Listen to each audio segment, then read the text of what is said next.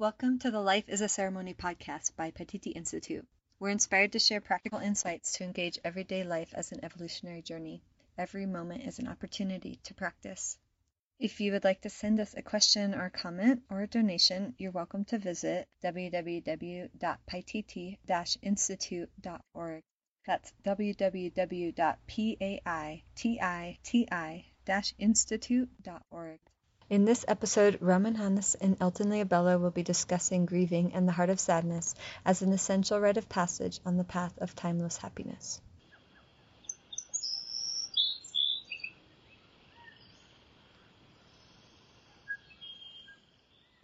Hello friends, this is Roman from Paititi Institute and I'll be sharing presence with uh, all of you and Elton on my side. Today we have another Life as a Ceremony podcast. In today's question and answer, one of the main questions that came up has to do with the process of grieving and also sadness. And this may not be as happy topics some people would want to hear about, and at the same time, they are very essential, and those topics are essential on the path of evolution and the path of awakening of the heart. And in these uh, ancient traditions, they are very essential qualities, is, uh, those that relate to receptivity and sadness. And so today we'll talk a little bit about that, and this is quite a big topic, and so we decided to dedicate today's talk topic, and this is something that we all have to go through in life, not just the pleasant experiences and situations, but also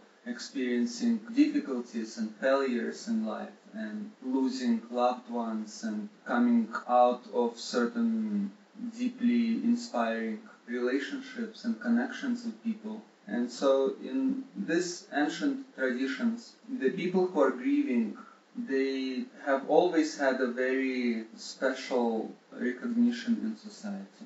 The people who are grieving were looked upon as uh, people who have deeper wisdom in life, facing the inevitable. And the process of grieving in these societies uh, has to do with also grieving and really appreciating certain aspects of my own life and uh, appreciating and honoring people that I have known in my life. And then getting to the essence behind those people or behind those experiences in my life and seeing how there are certain aspects of those people or of those situations in my life that can remain in the heart or can awaken the heart. People that are dear to me in my life that I have lost.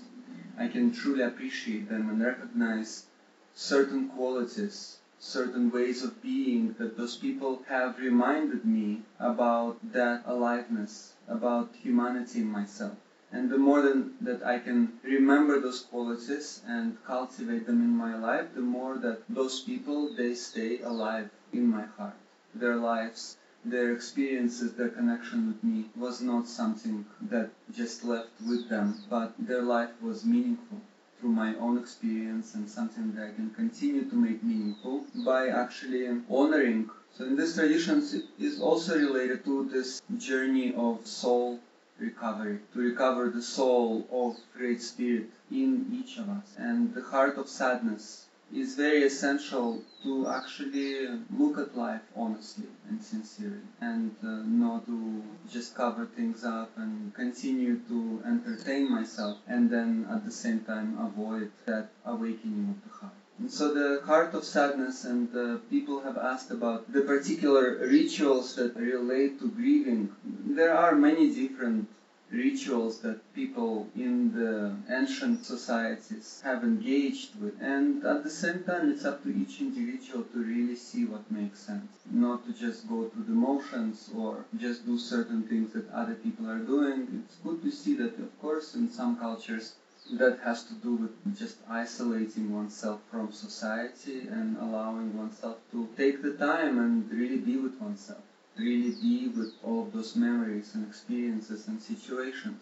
In some cultures, it has to do with actually going into a certain retreat or in a certain seclusion, uh, even from the light of day, and returning into that mystery that we all come from. Recognizing how all of the different experiences and people in life, they are directly pointing to this remembrance. They're directly pointing to this original source all of us come from, and then each one of us is a unique spark that has come from that same source. And then the more that we can relate with each other, the more that that original source can be awakened. Sometimes in the indigenous traditions, also the people who are grieving, they are known to have a certain clear sight that allows them to see beyond the appearances and come out of this hectic daily world and to see beyond it, to see what is truly meaningful and essential in life.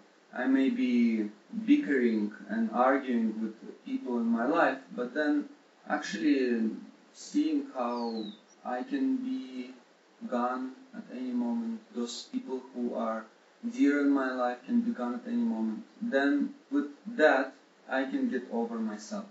I can step away from this kind of situation where I just engage in meaningless behavior. That's what it comes down to, essentially. How can all of those experiences and circumstances in life support this deeper meaning, deeper appreciation, of each moment of each situation and how can I continuously see that greater purpose beyond all the experiences, beyond all of the different passing situations and all of the people that I appreciate in my life and also people that are difficult for me. How without all of those people then I wouldn't really remember to become more human in this human body. From here, this heart of sadness allows for a deeper insight into life. Okay, all of those different situations and relationships, they cannot stay forever. And at the same time, they're all pointing to something that is actually impossible to lose. That uh, uh, essential humanity, those uh, qualities of being, the qualities that we are all born with, those qualities, they go beyond just me or my life and other people. And it's something that we can engage in and practice and cultivate throughout our lives and potentially beyond. And so in these traditions, that's really what it comes down to. And then the process of grieving, it's not just the process of beating myself up over something and regretting situations and experiences, but learning to really appreciate everything especially when I see that all kinds of different experiences and people are not lasting. And then I can truly appreciate that and uh, learn from. And so then that opens up in life and allows life to not just be a random coincidence that I just have to struggle with, and instead seeing how everything has meaning. Of course, all of those experiences that I really appreciate, all of those people that I deeply love in my life, and then see how actually something that is here not to depend on, but to be inspired by, to actually open myself to relate with people even more so because I can see that it's not lasting. All of the people in my life, instead of just beating myself up and seeing how I have been ignorant and not fully appreciative of, and then I can actually reconcile that. Even if I cannot do that with those people directly, I can reconcile that by learning those lessons in my life, by seeing what all of those experiences have been pointing to. And then instead of beating myself up, I can actually truly honor those experiences and situations by bringing that into all the other experiences and situations and relationships in life. In that way, people in this uh, ancient cultures that we work with, they have had that special place in society during the process of grieving and people would actually honor those people and recognize the wisdom in them because there was this capacity to see beyond initial impression and really see deeply what is it all about. People sometimes before passing away in the last moments of life can truly appreciate what life was about. To come out of superficial goals and different ideas and running around and doing things for meaningless reasons and then see how actually it's those situations and experiences, those quality moments of life that I have experienced with my loved ones, with different people that have encouraged me to really face myself, that uh, that's what life is. And uh, then the more that I can recognize that before passing away, the more that I can actually bring those lessons into life and start to practice life as a ceremony in that way, where I see that I don't want to waste life on meaningless bickering or running around or dedicate this essential life energy for things that are not in line with the deepest inspiration, with the greater purpose in my life that really awakens who I am,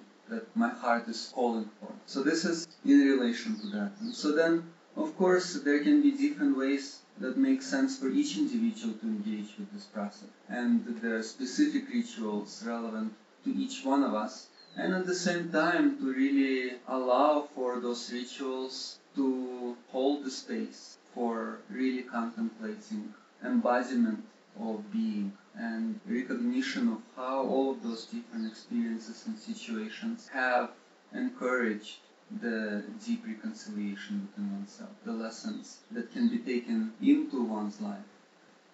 Amazing. I'm in love with this life. Um, and uh, you mentioned something, you know, that was really powerful to me where I had to face uh, a life and death situation, and uh, life was generous enough to show me in that moment where I thought that I'm gonna die and I have no other option what was meaningful in my life. And uh, in that moment, I realized that all my aspirations as becoming a chef and all the material ideas that I had, that I want to become someone, they did not even matter. It's like that was just a cloud. But what mattered is to be with the people I love. And what saved me, like as a thought, I was actually there to help a friend of mine, and I found this uh, richness in uh, and value in being there for others. And uh, at that moment, I did recognize that, yeah, life is worth living, sharing my life with others and helping rather than wanting to gain happiness. You know, because in that moment, that happiness for me didn't mean anything. And I'm still trying to remind myself about Yes, so that was a very powerful message. And um, uh, but I do have a maybe question that is coming up for me regarding sadness and the outer world. How can I train in in the moment, remembering, you know, because sometimes I face situations where the emotions they're so, you know, overwhelming that there's nothing to remind me. First of all, the experience that you shared this life and death kind of situation, very powerful experience, and it may happen at different times in life on different levels, all kinds of overwhelming situations and experiences, feeling like my life is falling apart. Mm-hmm. And everything is just so intense and overwhelming in a way that can also be related to this facing death on a more subtle level. And then in those situations, seeing, okay, well, everything is falling apart and my life is not going to last. What is that deeper, greater purpose than myself in this life? And what can allow me to face those challenges? And there has to be a greater purpose than just myself. To face certain difficulties in life that can seem so overbearing. In these traditions, this grieving the heart of sadness that relates to this world of appearances where I get so attached to certain experiences and I want to avoid other experiences. And I find certain people in my life that uh, bring me deep inspiration and meaning and nurture. And then um, seeing how none of that is lasting. And at the same time, there's something so deeply true and meaningful that I see in those situations that makes me wish to continue living. Certain people in my life that I love so much, that inspire me so much, that I can get through my challenges. And so then, again, this experiences of seeing through the appearances and then seeing how those people, they are reminding me about that essential recovery, how to awaken those qualities in myself. And then seeing through the realm of appearances into the realm of the Great Spirit, which is immutable, unchanging, and it has to do with what in these traditions people relate to as essential human quality. The more that I can relate to people in my life, the more that I can see myself in other people and see other people in myself, the more that I can actually connect to that greater purpose that goes beyond just my little self that is not permanent. And there is a lot of wisdom in that because yeah, even though everything in this world is impermanent, life itself and the qualities that life formed through, they are, they keep going. It has to do with the complementary opposites in the universe, the divine union of the masculine and feminine in relation to those qualities of being, that connection between the consciousness and love. Bringing that connection and then seeing how instead of avoiding difficulties in life, instead of avoiding this grief, instead of avoiding all kinds of problems in life, how I can engage with all those situations in a way that can keep opening, can keep encouraging those essential qualities that go beyond. And then in these traditions, that is essential on the evolutionary path for each individual, that life is not a random coincidence, and then I can continue living this life in a way that keeps awakening that greater purpose. Of course, it's difficult in those moments sometimes. It can be challenging to continue encouraging that, and some situations can be so overwhelming and carry me outside of being present. I get carried away, and at the same time, it's the practice. I can see how I can avoid situations and I can forget, and then it's also part of that heart of sadness. How easily do I forget? And then just try to find happiness in superficial things that can never really bring that deep fulfillment. And then at a certain point, I can actually take it seriously and say, okay, I, I forget easily, and because of that, I can start to develop my life in a way that allows me to be reminded and allows me to have friends in my life who remind me and allows me to have different tools and practices and situations keep reminding me to come back into that. And of course, I have to start practicing with less intense situations because if I only wait for the big experiences to happen to practice, then when that happens, it's very hard to actually remember, to maintain that openness, not run away from the difficulty.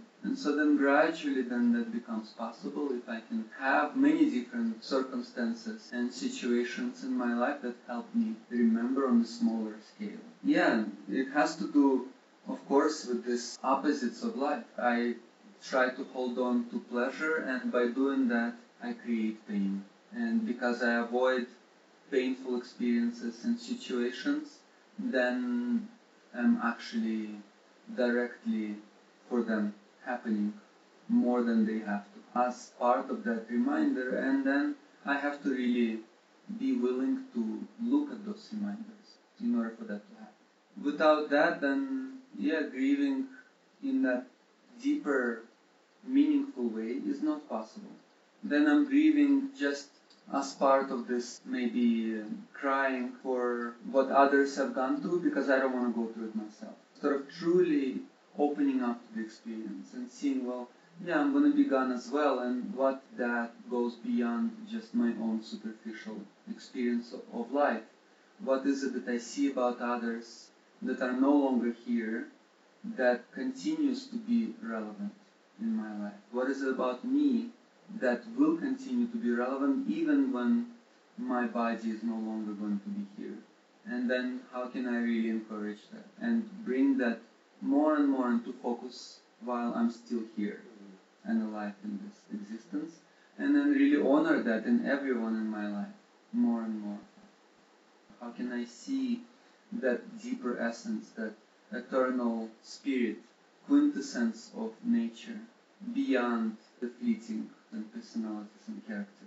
And how that is something that is present within everyone. And the more that I can see that in everyone in my life, the more I can be reminded of that. For the indigenous people, then it is about bringing that uh, greater wisdom into everyday life situation and circumstance. Yeah, the grieving experience is essential. It's essential to have some time to really get to that essence. But then it's also very essential to bring that essence into everyday life and to learn how to maintain that. And of course, that has to do with life as a ceremony.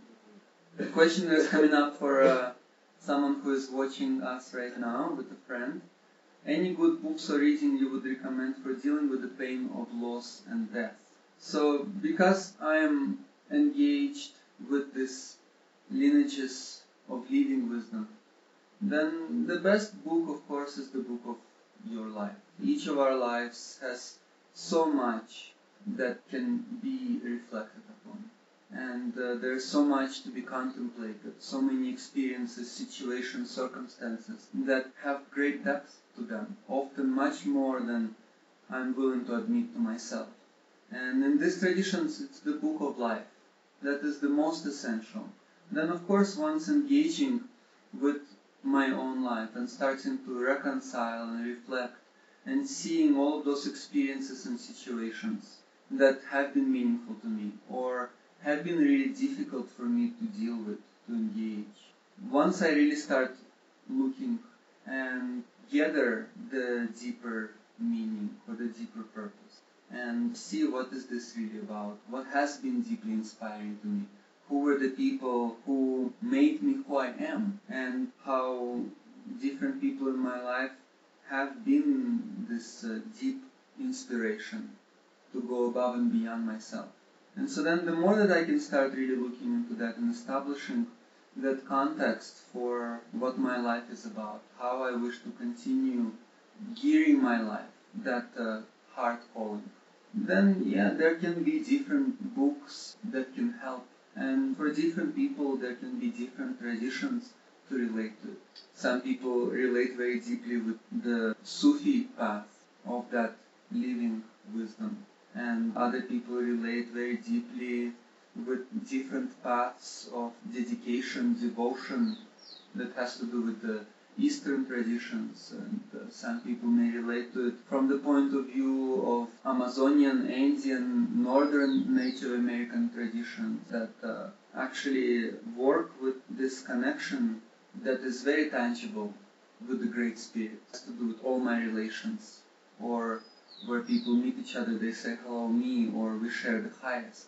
I am you and you are me, seeing how we are all reflections of that greater self. And then there are specific rituals and specific practices that encourage that. Return into the great womb of creation that we all come from. Remembering that interconnectedness coming out of this sense of separation that relates to appearances. This is me and this is you. And actually, there is a lot more common between us than we think. There is also the Buddhist science of the mind, in which the mind, of course, has to do with the heart. It includes the heart, includes the emotions. And then seeing how there are specific guidance available and specific teachings that uh, encourage that. And at the same time, what makes sense to me in my experience, and of course I can only share my experience, is that it's not someone else's knowledge. I can engage with that guidance and with those teachings only when it really rings true within myself, when it touches something essential. And so then that becomes meaningful, and I can engage with all of those different books and different teachings and traditions because it is alive in me and in my own experience.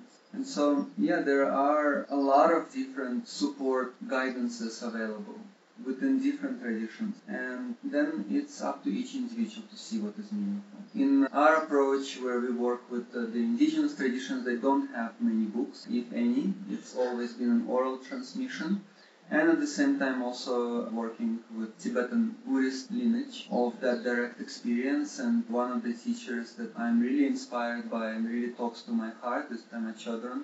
And there are different books that she has that are very helpful with that. one of the books that we really work with very deeply and found a lot of benefit with is uh, The Places That Scare You. It's a very good book by Pema Chodron where she relates to all of those different practices and experiences that help to encourage power of tenderness, the greatest power. It's this willingness to open up to all the difficulties in life and then through them actually awaken that fearless love and see that this is actually something that the whole life has been encouraging me. And then I start to see that more and more and actually recognize that it is possible to open up to all of those struggles and all of the grief and all of the pain and not be lost in that, but actually to find that fearless love within it. And if you want to add. Yeah, uh, maybe actually about the books uh, that you shared that it's uh, it's something that's alive. You know, I can read or I've been reading some books, but actually if uh, I'm not also willing to open up to all my difficulties, then uh, the book can be a way to escape rather experiencing life itself. Mm. Yeah, and that's definitely something that I see how all of this oral transmission lineages work, where they don't have any books. And at the same time, there are real people who have faced their own challenges and real difficulties, and then really honoring those people is more essential than reading books. Because I can read many books, but to actually have a human being, a real human being, who I can open up to, I can relate with, who has that direct experience of facing life circumstances and dealing with challenges that I'm dealing with and sometimes even more so, and then not throwing in the towel. Then to have people like that in my life has been more essential and more valuable than any books that I have read. Yeah, the books can be useful, but again, in these traditions, it's really essential to actually take the time first and really open up to one's own experience and really see, okay, this is what is bothering me. Those are the struggles in my life. And then to actually take some time with that and really establish a certain context. And really say, okay, I'm going to try to deal with it on my own I'm going to try to deal with it and open up to this experience and struggle and have difficulty. And then I know what it takes to actually deal with that because I have tried. And because of that, I can truly appreciate the guidance that I receive. Otherwise, if I haven't even tried and I just basically stuff my conceptual mind with all kinds of different teachings, it's not going to be so useful there has to be that basic connection through my own experience where I sincerely have tried to make it work and struggled and maybe also succeeded to a certain degree. It's very important to learn how to trust in one's own inherent potential, at least on a very basic level, to then engage with external guidance. And that's the guidance that I received from my teachers in these traditions where I have to actually take some time first and develop that foundation of what it means for me, how it comes through in my own direct experience, and then the teachings can be meaningful or useful. This has to do with another question what is the best way to deal with grief of a close loved one dying when it feels so overwhelming? Yeah, those are those experiences where it gets very real. In the indigenous traditions, there have to be those times when one is dealing with it on one's own and then also coming together with the community and not just experiencing that grieving as something that has to do with just me, but uh, connecting with other people who are also grieving. And in the indigenous uh, tribes that I have lived, when somebody dies, one individual's life, then they have to grieve and be with themselves through that process for part of the time, but then also connect with other people within that community who are either also grieving that same individual or who have actually been grieving in the past other people that were dear to them and who can share that experience, who can come and support that presence. And it's not about making it easier necessarily. It's not about, okay, I'm going to help you get over it and get on with your life. but uh, it's about really not making it wrong and allowing for that experience to be gone through fully. And so then in these traditions, people who are those examples that I have mentioned, the teachers, they're not teachers how not to live life. They are actually encouraging that full openness to all life experiences without making it wrong and without trying to avoid it or get over it. And instead showing how all of those things that are overwhelming to me, I can actually experience them. I can open up to all of those overwhelming situations and not get intimidated by my own self-imposed limitations. And then encourage that fearless love, awaken that heart that is capable to actually experience everything without being intimidated. And so then the more that that presence is cultivated. And like I said, it's good to start with less intense experiences in life, but sometimes it's not possible. And then those times are wake up calls. Okay, it's really hard and I don't know how to do it. And I don't have to make it wrong. And I don't have to feel separate about it and think that, yeah, I'm just incapable of feeling this sorrow or this sadness and no one can understand me and I'm the only one who goes through that. Actually, sooner or later within each individual's life, it is bound to happen. And sometimes uh, that's a very strong, just a very deeply shaking experience in one's life. Okay, someone has passed away in my life that has been so dear to me and I don't know how to deal with that and I don't know how to work with that and I'm so overwhelmed and I have so much grief and pain and sadness in my life, then that can actually point me to start leading my life in a more meaningful way. Okay, if I have gone through such a painful experience in my life, other people that are still alive in my life may go through the same, and other people may love me. What will happen when I die? Is that what I want for others to just stay with that? And so then how can I really turn my life around? And the support that I haven't received in my life, how can I learn to actually provide it? How can I actually find that greater meaning in these very difficult experiences that can turn my life around? That where I no longer live my life so carelessly or mindlessly without any meaning and just try to hide from difficult experiences until it's too late, until I can no longer hide from it. And then see how that's inevitable in life, sooner or later. And definitely it's better for me to remember that sooner so that I can actually do something about it and not waste my life until it's too late. That can be an essential motivation to start living life. And then from that place, of course, I can start to engage with this uh, living wisdom traditions and see how there are people who have learned how to do that and then have been sharing that generation after generation in a very direct and a very alive way. It's not just some teachings or conceptual things that I read in a book, but how I can be completely open and receptive and alive all experiences. How can i allow that spirit to shine in the face of adversity?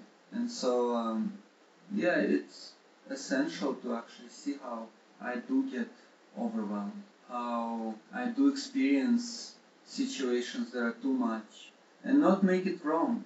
That actually allows me to learn to open up and to see okay this is what is happening and that can open the door for evolution, for seeing how I can actually move through that and relate to the experience of others, not just beat myself up and get down. In my experience, that's the best way to deal with it is to open myself up to the degree that I can and then uh, to see where I cannot do it and also to actually have that greater purpose. Step on the path of learning. awakening and consider the possibility that it is possible. Maybe I cannot do it now, but this is something that I can dedicate my life to. My life brings me towards. And then because of that, if I am not afraid of things that are difficult, then I can truly rejoice. So um, another friend is asking if I have been or we have been a part of indigenous grieving ceremonies, funerals, and how are they different from westernized or Christian traditions. I find that uh, in the indigenous grieving ceremonies and funerals, it's not so formal often, and it's also not so somber.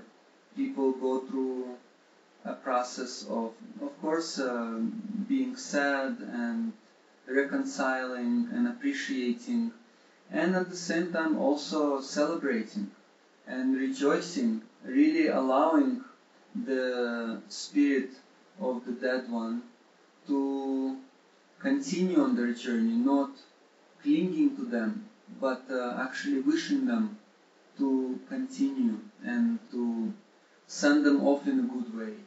And so uh, in the ceremonies there are periods of time where people experience the difficulty of grief and sadness and allow themselves to actually open up to that deep honoring of their loved ones. And then also allow the time to truly because of recognition how transient life is then actually experiencing that joy and celebrating and maintaining the spirit of being alive seeing how this life is not something to waste on just being miserable. And in that way, keeping the spirit alive, bringing that essence out of the death of their loved one, continuing with their spirit, continuing to share their heart with the spirit of the all of the people. Of course, there is that one particular person or a few people, but then through them connecting to all of the, and then seeing how yeah they have lived their lives so that this life can actually be kept in the light and they have lived their lives so that we can actually remember that essence. And we can remember that unique spark that they have contributed. And so in that way it's different because it is something that is not bound by dogma so much. And I have seen some of the Western rituals where people come and everyone are dressed in black and very somber, and there is this uh, time of really reconciling and maybe remembering God, however way people can relate to God, but then coming out of that ritual and trying to forget about it. Okay, I did my duty and that makes me feel good about myself, but then, yeah, that's not really my problem, and I can get over it and continue in my life. And in the indigenous culture, the experience that I have seen is that they're not so formal and separate from everyday life, where people go into these ceremonies and they experience them and then at the same time there is a connection even within the ceremonies to everyday life. Yeah, I don't have to be so somber. I can allow myself to go through the process without being judged or shamed for it.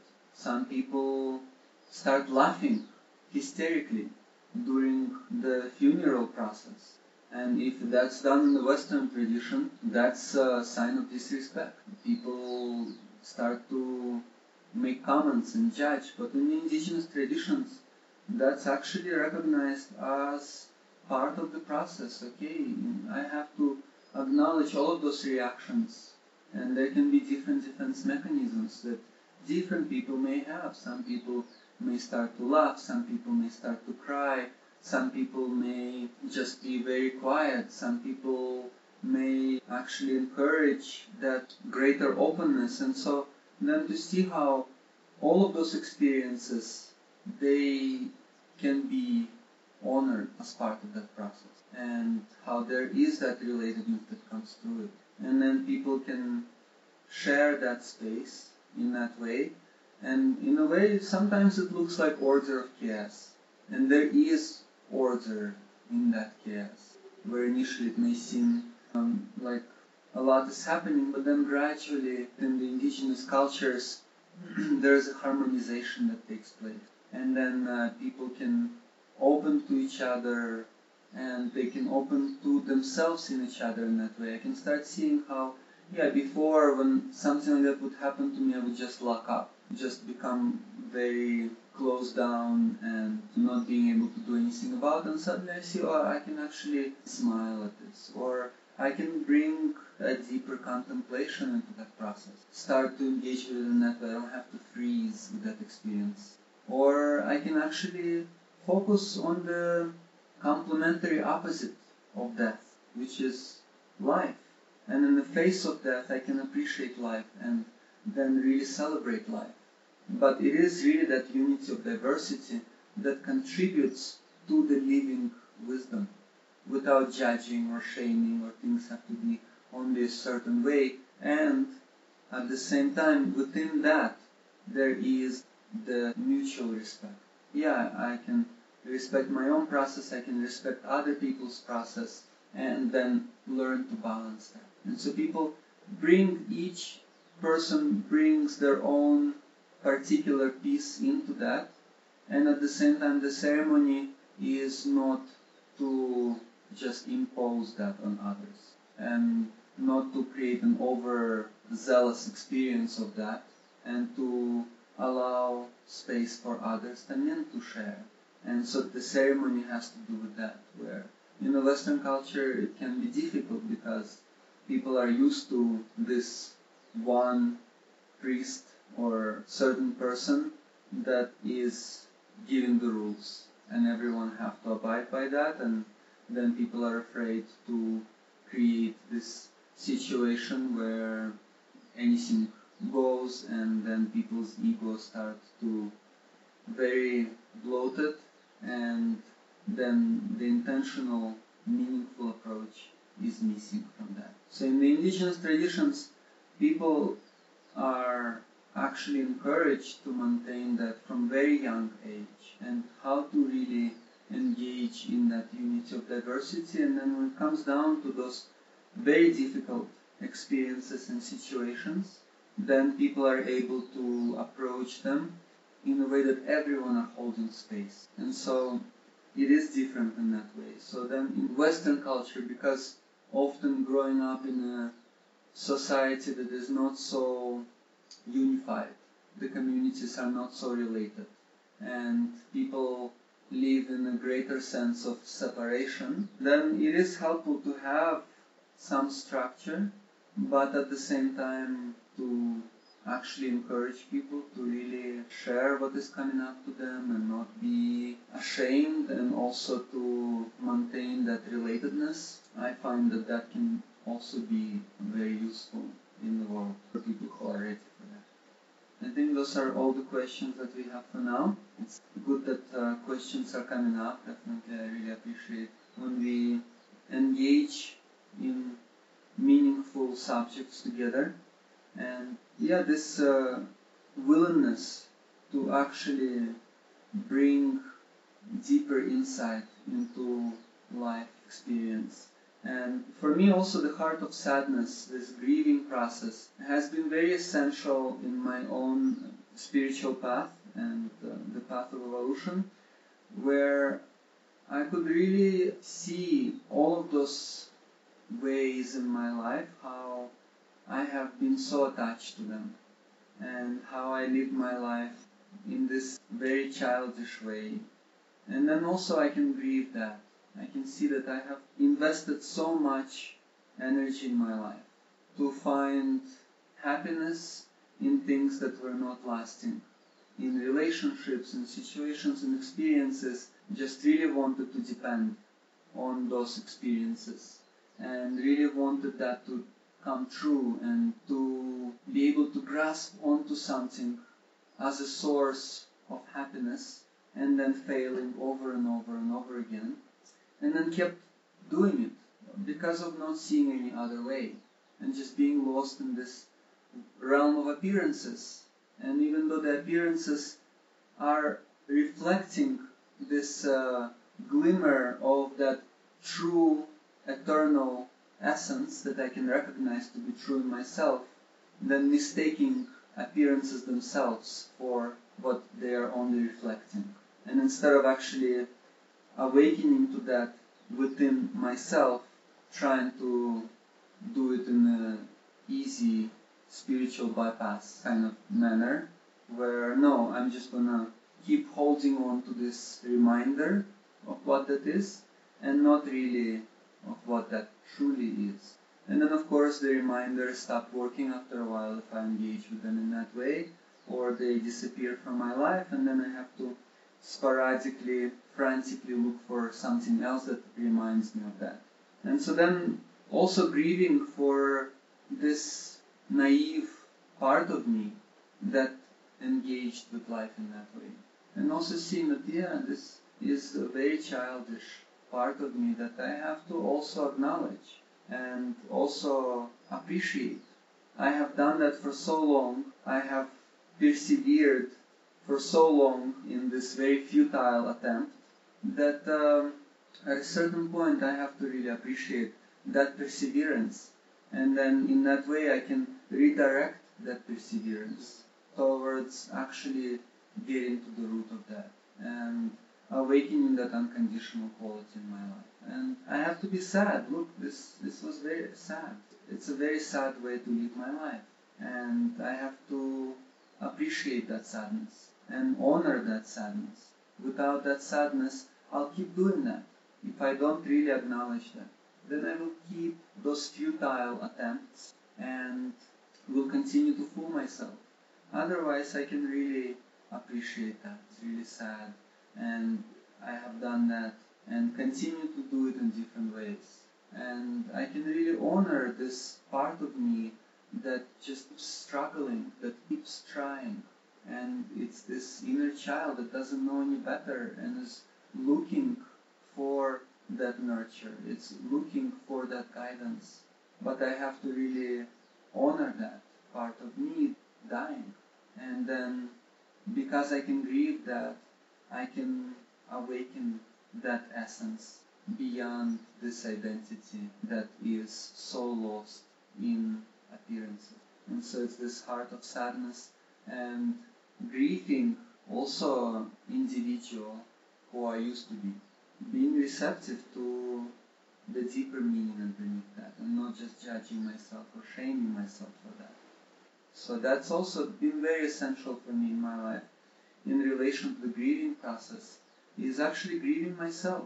Sometimes in relation to the grieving ceremonies and funerals, one of the grieving ceremonies that I have experienced in the Amazon that the different tribes go through, and I have experienced that in the Achuar tribe, and I've also heard uh, of that being done in other tribes from my elders, where during the grieving process, to really bring it home that actually it's not that other person that I'm grieving. I'm grieving myself in them. And during the grieving process, the individual actually, the person who is grieving, who is still alive, is buried. It's a thin layer of soil, but the person is completely gets covered up and just a little space is left for air to come through. And the person is left sometimes for a day to be buried. And during that time is actually to really bring it home, grieving this temporary personality, and then opening up to what is beyond that, opening up to that greater purpose and meaning, awakening that heart of sadness where I have to look at everything in my life and how one day it will be gone. Not just the people in my life, not just the different things that I may own right now and all kinds of trinkets, but everything that I am, all that I am, all that I think that I am, how I like things and how I don't like things and how I'm used to being and all of the ways how I engage with life, all of that will be gone. And so it is an essential, not just the grieving process, but it's an essential threshold of that awakening to the Great Spirit, awakening to the true nature, awakening to that essence that is beyond this superficial existence, and then really needing to be receptive to that, to open up to that, not to avoid that, but to really see within that what is truly, what is it in my being that is indestructible, and how can I focus on that? How can I really appreciate everything about this superficial existence, this transient experience, in a way that is pointing to that awakened, is interconnected, that is reciprocal. What is it that uh, goes beyond just my own separate existence and what is it that allows me to relate with others? So I cannot answer that question for anyone except myself. And it's for each individual to really ask that question. Another question that is coming up, um, another friend is asking, can you give some insight into the significance of crying and tears in the grieving process? How does one know when they've shed enough tears? Or is it more noble to remain strong and hold back? So that's also a great question. In the traditions that uh, I have been a part of, again, is that reciprocity, the interconnectedness, and then recognition how this interconnectedness, this greater purpose, essence of life, has to do with that, and how who I am is not separate from others, and how I can actually be a meaningful link in that greater connection. So then, yeah, when I am experiencing something in my life, am I willing to open up to it and actually engage with it from a place of openness and presence and love? Or do I just react to it blindly and impulsively and then just get lost and overwhelmed and carried away and then just be an unconscious link in the vicious cycle. So this process of grieving and the awakening that um, I am relating to has to do with that. Awakening from that unconscious perpetuation of misery and suffering. And so then again, I can relate, I can share. Uh, I know this uh, one person in my life, in my family, that uh, has experienced a death of a loved one, and for that person, there was no spiritual path in that person's life on a conscious level, and then that person was living life uh, based on very material values and avoiding all kinds of different discomforts and struggles and pains. And then their loved one died, and then they went into severe depression and crying endlessly and weeping. And at the same time it wasn't that person that they were weeping for but uh, they were weeping for themselves they were weeping for this very scary understanding that they will have to die and they have been avoiding that all their lives and um, this immense fear came out. It wasn't that other person. That other person, it was a, a very dear loved one of theirs, and that person was dying for about a year connected to a life support, and the person was still conscious, and uh, the person actually said to this uh, relative of mine, they said to them, I'm ready I have reconciled my life, I'm ready to go on. But the power to disconnect the life support was in, in that relative's hands. And then for six months, that relative did not allow their loved one to pass, even though their loved one was begging them where they were ready. But uh, this relative of mine did not allow them to do it because of being so terrified of their own death, which is kind of selfish.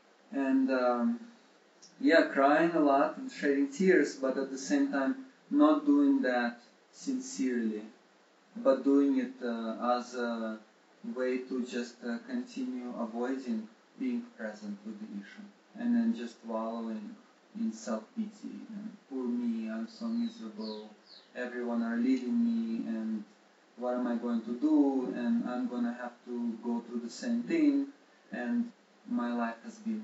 And so um, in these traditions, uh, again, that encouragement to really be present with that. Yeah, it's essential to feel everything, but not to get lost in it. And yeah, sometimes it's part of that process that one needs to get lost in order to be found. But there has to be that willingness, okay, yeah, I'm getting lost in it, and at the same time, I really wish to see what it's about. I really wish to work with that. I wish to engage with others and relate and not just close down. Because in that example that I'm bringing about my relative, they just completely closed down and they did not want to even hear about it. And they forbade everyone around them, all their friends and relatives, to even mention death and would get really upset when somebody would even just mention the topic. And uh, that's not what uh, the approach of living wisdom traditions, where yeah, I have to engage with it and deal with it and experience overwhelm and difficulty and sometimes cry for a long time and at the same time open the experience of others and relate with it and be willing to see deeper meaning in that instead of just uh, continue be dominated by the emotions. And so it's neither one, right? It's not about completely reacting and it's not about completely blocking it off, but it's this creative approach. Yeah, this emotions, this grief, the tears, the sadness, it's energy. And I have to open myself up to that energy and at the same time not be swept up by it, but remember how I can reciprocate that energy in a way that can actually be meaningful to myself and others. And so that is part of that evolutionary journey to be a conscious link in the greater organism rather than be this unconscious pawn of ignorance. And so then, yeah, it, it is significant. It's essential to open up to feelings, emotions, and at the same time not to be lost in that. And then in the indigenous traditions, yeah, this sadness, this grief. Okay, can I sing? Can I paint? Can I dance? And allow that energy to be in service of that creation, of that creative force. It is this, in a way, uh, mycelium web, interconnectedness, reciprocity. There is a part of me that is above ground, a part of me that is below ground, and to really bring all of that in a way that is meaningful for life to be honored. I'm amazed, amazed by that because, uh, you know, this is speaking to my process. Me just staying here and relating to my process. I'm in, in this conversation through the questions, like this is what's coming, like through everyone, you you know, um, answering the questions, the people asking the questions. What the, the uh, my experience right now is that it's like the universe came to tell me what to do in my process and to allow myself to keep listening and not because maybe things can be fun or easy to forget. Like how can I still continue to be in service in every moment and cultivate awareness? Yeah, and um, that's also something that I find really meaningful in these traditions is that it's essential to actually allow oneself to struggle. And it's this experience of when I am struggling and maybe engaging in hard physical labor and digging and digging and digging, and then I can truly rest. Right? It's like this rest that is earned through a lot of hard work.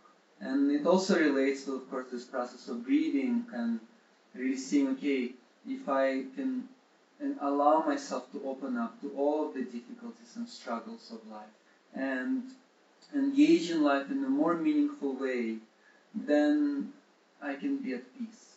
I know that I have not wasted my life. When I can actually allow myself to open up to the struggle and share it within a community of people that are also open and intentional, then I can really see that there is that also a very meaningful balance where if I can allow myself to go to everything and I can be open to others do that as well, then there is this also fulfillment and ease that comes to that. And I cannot really know what true peace is. I cannot know what real rest is if I don't struggle. And so then in these traditions it has to do with that. It's this complementary opposites of life. When I allow myself to fully engage in life, I can allow myself to be fully free and they work together. And that's the essential wisdom where our modern world today people are afraid to fully engage, to fully open up to the experiences of life. And then uh, people are never able to relax. And so then it's that vicious cycle. Okay, I cannot fully experience sadness, and because of that, I'm constantly depressed. And in my own life, yeah, I had to go through that at a certain point, also in relation to this question, where, yeah, I was feeling a lot of sadness and a lot of depression early on in my path. And the guidance that I received from my teachers is that I should open myself to it unreservedly, which I was terrified. And then I started opening up and practicing until at a certain point I allowed myself to fully open up and not try to get rid of it and really see what it's about. And then was a very natural transformation. Uh, it took me quite a few months of being with that continuously because a lot has been accumulated in my life at that point. But then at a certain point I was willing to continue stay with that experience of sadness and the only thing that was coming up for me was a big smile. But I had to really open up myself. So I think that was good for today. Our team is letting me know that we don't want to stress people's attention span too much. I really appreciate everyone's presence and involvement and engagement, and I am very inspired to continuously honor our community and be in support in however way I can and allow everyone else to also be in support and this is that shared awakening and that's what deeply inspiring and fulfilling in my life and that's what keeps me going is to see everyone's motivation involvement and how we can become more and more related and connected and appreciate life and rejoice in life because of the struggles of life because of not avoiding anything then truly finding that fulfillment and purpose and a way to support and inspire each other. Much gratitude for everyone. Thank you so much. Really inspired by you as well. You want to share something? Inspiration? Yeah. Um, uh, after actually a lot of struggling, still struggle, but I struggle in a, an easier way. The practice of struggling within a community of people that you know um, are able to receive me and also receive the guidance of how to do it. And I can see the same mechanics happening inside me, but I'm actually happy to be alive and wanting to learn how to continue to open up. We love you all. Keep asking questions.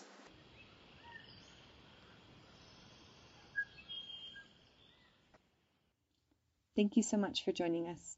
If you had a question about what was shared today or wish to ask a question for us to cover in the future, please visit www.paititi-institute.org.